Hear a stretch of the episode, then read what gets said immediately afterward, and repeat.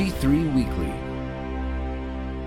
Welcome to G3 Weekly, a summary of this week's top news stories on Christianity in the public square, written by Ben Zeisloft. I'm Laramie Minga. This week, pro life activists in Missouri advocated against a bill to abolish abortion and establish equal justice for preborn babies. The percentage of American church attendees who view tithing as important continues to decline. Meanwhile, a mother in Oregon was barred from adopting children because of her support for biblical sexual ethics. Missouri pro lifers oppose bill to abolish abortion. This people honors me with their lips, but their heart is far from me. Matthew 15 8 pro life activists in the state of Missouri opposed legislation which would have established equal protection under the law for preborn babies. The Abolition of Abortion in Missouri Act would have protected the lives of preborn children with the same criminal and civil laws protecting the lives of born persons by repealing statutes that permit willful prenatal homicide and assault the bill also included language clarifying the legitimate medical procedures which result in the unintended death of the child or are performed when all reasonable alternatives to save both lives are exhausted are not criminal acts.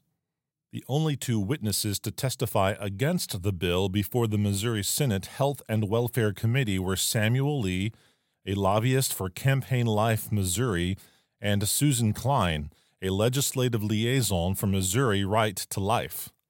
Both activists cited a letter authored by several dozen pro life organizations last year, which said that they oppose any measure seeking to criminalize or punish women and stand firmly opposed to include such penalties in legislation.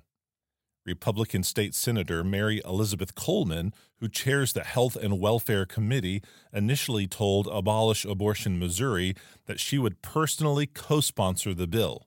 Supporters of the legislation said she backed away from supporting the measure after a meeting with Missouri Right to Life. Proponents of the Abolition of Abortion in Missouri Act sought to recognize that so called medical abortions, in which mothers can order a series of pills to murder their preborn babies in their homes, still remain available in the state even as surgical abortions are heavily regulated. Supporters of the bill also noted that mothers seek abortions largely for reasons of convenience. Pro life entities, such as March for Life, National Right to Life, and the Southern Baptist Convention's Ethics and Religious Liberty Commission endorsed the open letter cited by the activists after a similar abolition bill advanced last year to the floor of the Louisiana House. The document added that women are victims of abortion and contended that penalizing mothers who murder their preborn children is not the way. Fewer American church attendees consider tithing important. Each one must give as he has decided in his heart, not reluctantly or under compulsion, for God loves a cheerful giver. 2 Corinthians 9 7. A smaller share of professed American Christians believe that tithing is a biblical command, according to a survey from Lifeway Research. Some 77% of Protestants in the United States believe that tithing is still a command, marking a moderate decline from the 83% who said the same in a similar poll taken six years ago. Younger church attendees are the least likely to believe that tithing remains a biblical command, while Lutherans are the least likely among other denominations to affirm the practice. Respondents who hold to evangelical beliefs, which include assent to doctrines such as the authority of Scripture and the importance of evangelism, were considerably more likely than those without evangelical beliefs to agree that tithing is biblical and currently applicable. Some 31% give one tenth of their income, a decline from 37% in the last iteration of the poll. Members of Baptist and Presbyterian churches were among the most likely to tithe one tenth of their income, while Methodist and Restorationist church attendees were among the least likely. Oregon mother barred from adopting due to Christian beliefs.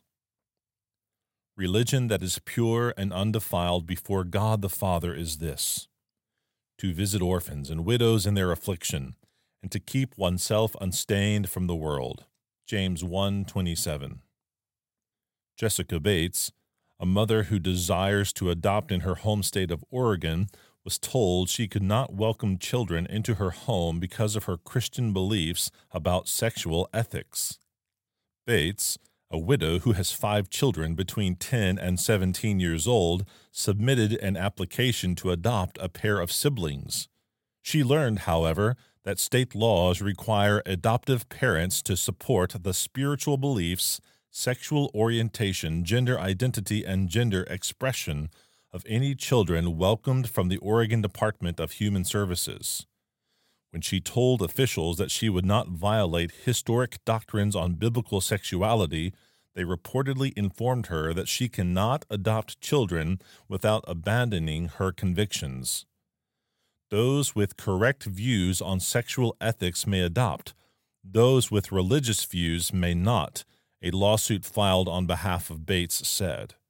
Because she will not agree to use a hypothetical child's preferred pronouns or facilitate a hypothetical gender transition, she cannot even adopt a newborn who has no concept of, much less a desire for, these things.